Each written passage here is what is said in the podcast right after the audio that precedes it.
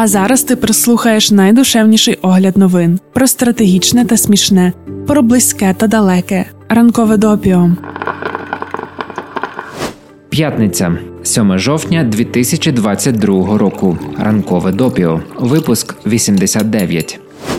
Доброго ранку. Давно не чулися. Сподіваємося, що тобі нас не вистачало, бо нам тебе дуже. І оскільки ми повертаємося з порцією свіженького допіо, то думаємо, що це гарний привід, аби поставити нам лайк чи зірочку. А ще ми бачимо, що на наших платформах є більше прослуховувань ніж підписок. Тому нагадуємо, що ти можеш підписатися, тоді не пропустиш нові випуски. Ну і коментарі. Вони теж дуже вітаються.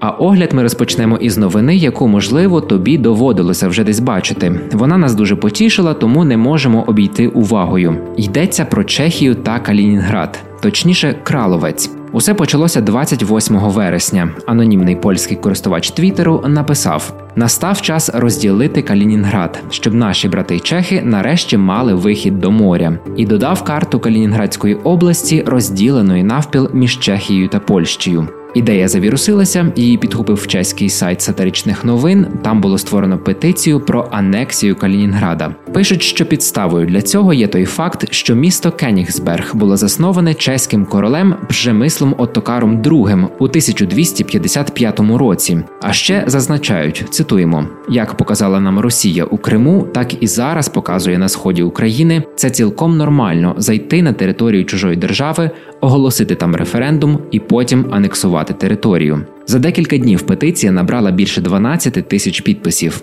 У Твіттері почалася ціла хвиля жартівливих зафотошоплених картинок, у яких приєднання нової території до Чехії схвалюють президент США Джо Байден та папа Римський Франциск. А от президентка Словаччини Зузана Чапутова взагалі сама затвітила, що може й подумала би про офіційний візит до Краловця. Ну або ні. Але тим не менш дякує чеським друзям за викриття абсурдності фіктивних референдумів Росії в Україні. Ми традиційно цей випуск допіо готуємо четвергового вечора, коли ще невідомо хто отримає Нобелівську премію миру. Але закликаємо тебе у п'ятницю 7 жовтня, після 12-ї за київським часом, слідкувати за новинами. Можливо, премія поїде в Україну. Зараз буде трішки детальніше про це, але для початку хочемо дещо про себе розповісти. Якщо ти пам'ятаєш, ми ще влітку казали, що у нас період дуже суттєвих змін. Офіційна організація, яка створює для тебе допіо, називається Освітній центр справ людини у Львові. Ми мали багато дуже курйозних ситуацій, коли люди, які читають нас в соцмережах, слухають наші подкасти, відвідували раніше наші події, або навіть були на них спікерами, ніяк не можуть запам'ятати нашої назви. Ну і спектр тем у нас тепер не обмежується правами людини, тому ми наважилися змінити назву. Назва вже є, є новий чудовий візуал. Ми вже втрачаємо будь-яку витримку, так хочемо показати все це тобі. І зовсім скоро покажемо 17 жовтня. Сподіваємося, що ти допоможеш нам із промоцією та розповідатимеш про нових нас своїм друзям та подругам. Також, якщо ти слухаєш ранкове допіо на YouTube, то хочемо звернути твою увагу, що з 31 жовтня ми переїдемо на новий канал. Назву його поки що не кажемо, це секрет. Просто зараз готуємо тебе, що вже зовсім скоро ми поділимося і назвою, і лінком, і дуже сподіваємося, що ти підпишешся на новий канал і надалі залишатимешся з допіо.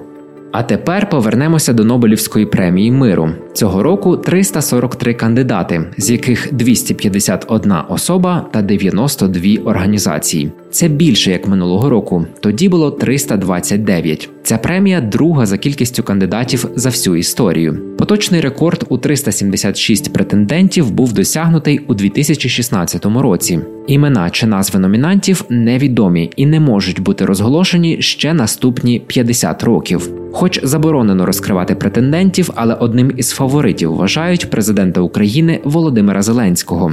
Якщо ти пам'ятаєш, то всередині березня група чинних та колишніх європейських політиків подала до Нобелівського комітету листа з проханням продовжити терміни подачі заявки та номінувати президента Володимира Зеленського та народ України на Нобелівську премію миру.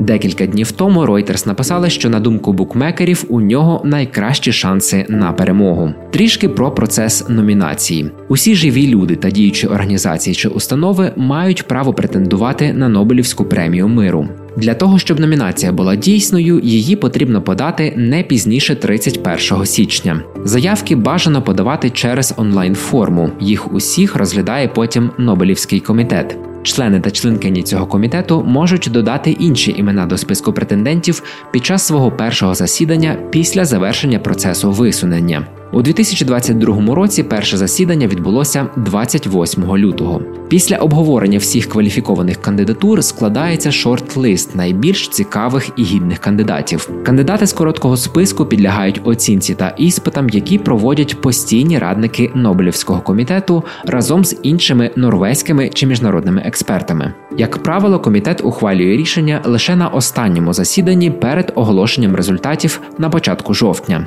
Нам дуже цікаво, хто отримає Нобелівську премію миру цьогоріч, хоч, чесно кажучи, читаючи у медіа про інших можливих претендентів та претенденток, цілком свідомі і того, що у п'ятницю ми можемо не тішитися, а плюватися. Знаєш чому? Бо ще серед фаворитів називають білоруську політикиню Світлану Тихановську та росіянина Навального, враховуючи, як на заході досі люблять шукати хороших русських і жаліти білорусів, не здивуємося, що саме хтось з цих двох ще й Нобелівську премію миру отримає.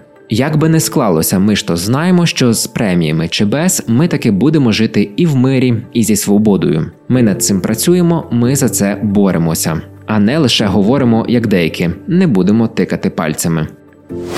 Давай краще про маска. Думаємо, що ти бачив чи бачила його потоки несвідомого щодо закінчення війни в Україні. Яка ж профанація? Властиво, вся ця історія дуже добре ілюструє, що буває, коли люди з великими аудиторіями починають думати, що можуть висловлювати свою думку з будь-якого питання. Вони то теоретично можуть, але спершу треба дослідити тему глибше, як перша сторінка пошуку в Google. Ну але маск є маск, це все для нього звично.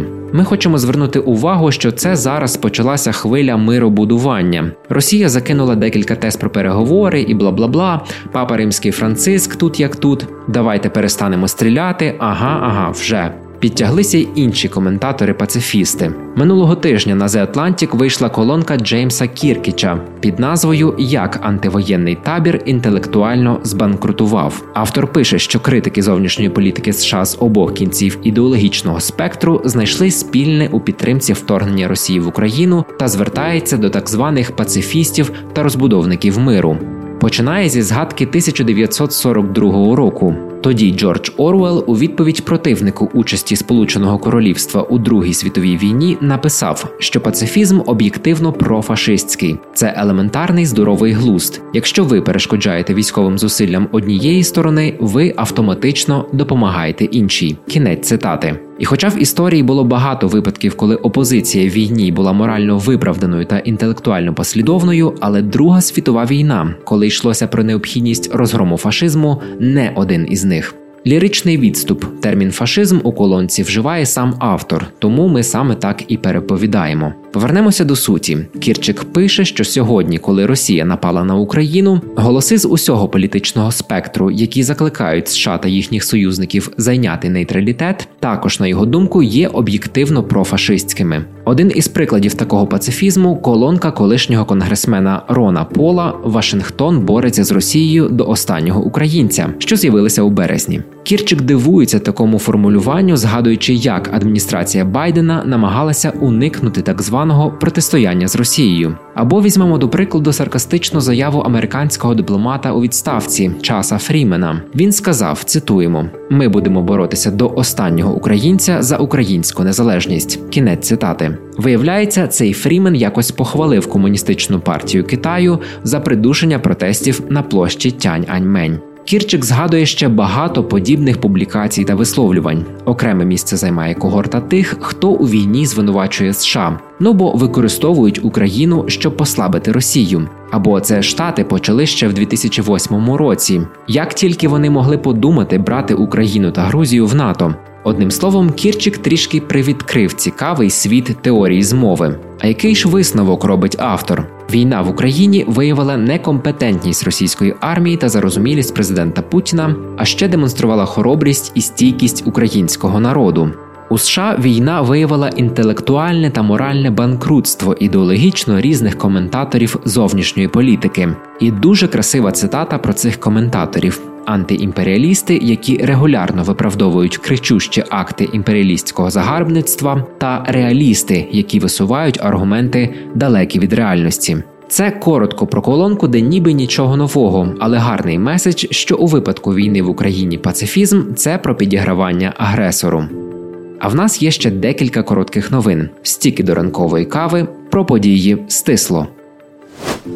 З 6 по 18 листопада у Єгипті відбудеться кліматичний саміт КОП 27 це основний світовий форум, де зустрічаються уряди, компанії та екологічні організації, щоб обговорити боротьбу з надзвичайною кліматичною ситуацією. Спонсором події є компанія Coca-Cola. Це викликало обурення активістів та активісток, які борються із засміченням пластиком. Вони назвали спонсорство кліматичного саміту компанією Coca-Cola грінвошингом, маркетинговим прийомом, який допомагає позиціонувати продукт або бренд більш екологічним, ніж він є насправді, і збільшувати прибуток.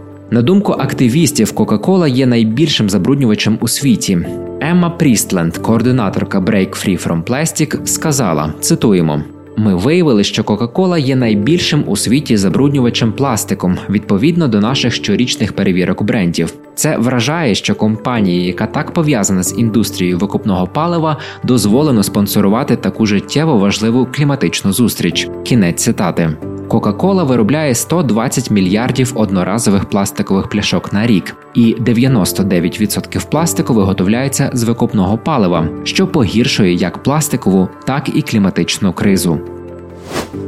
У Новій Зеландії кампанія, спрямована на боротьбу з гепатитом С, запустила рекламний ролик, в якому показано вуличні плакати та відеоматеріали, на яких актори посміхаються, показуючи середній палець іншій людині. Далі в рекламі показано актора, якому колють середній палець для аналізу крові, щоб визначити, чи є у нього вірус. Така промоція зустрілася із неоднозначною реакцією. Були скарги. Управління зі стандартів реклами підтримало невдоволених, назвавши рекламні зображення глибоко образливими. Врешті суперечливі фото були видалені з основного зображення кампанії на користь подвійного великого пальця вгору. Але ролик на YouTube залишається, а зображення середнього пальця все ще розміщено на веб-сайті кампанії.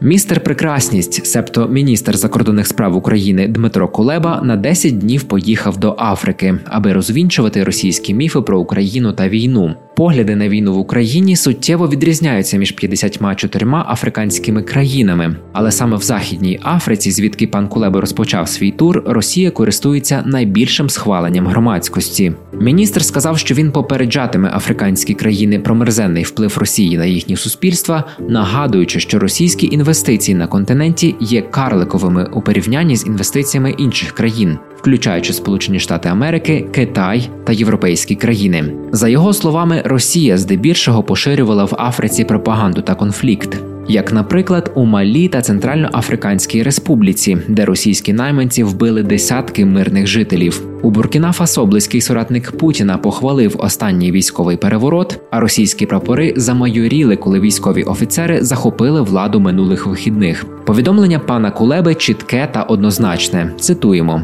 якщо єдина інвестиція, яку Росія робить в Африці, це промивання мізків і знищення, а африканські країни хочуть бачити саме такий вплив, вони знищують самі себе. Кінець цитати. Індійська фабрика переробляє недокурки від сигарет для наповнення м'яких іграшок. Сигаретні недопалки збирають з вулиць, розділяють на волокна, очищують та відбілюють. Також відокремлюють зовнішній шар недопалків і тютюн, їх перетворюють відповідно на перероблений папір і компостний порошок. Все почалося з 10 грамів клітковини на день, а зараз це тонна. Є можливість щороку переробляти мільйони недопалків. Російський суд оштрафував TikTok за контент, який спотворює погляд на традиційні сексуальні стосунки. На відео поскаржився російський державний регулятор зв'язку Роскомнадзор. Таганський районний суд Москви стягнув з платформи 3 мільйони рублів. Це близько 50 тисяч доларів. Також у вівторок російський суд оштрафував стрімінговий сервіс Twitch, що належить Amazon, на 4 мільйони рублів. Це 66 тисяч доларів, за те, що він не видалив інтерв'ю з Арестовичем. Російська влада заявила, що інтерв'ю порушує закон про поширення неправдивої інформації. Загалом так, з Арестовичем в публічному просторі щось треба зробити, бо його все несе і несе. Але от тільки ми все ж сподіваємося на здоровий глузд аудиторії, яка просто перестане його слухати. Але аж ніяк не на те, що Роскомнадзор буде вирішувати, що платформам показувати, а що ні. І на цьому бажаємо теплої п'ятниці, спокійних вихідних і лише гарних новин. Бережися, скоро почуємося.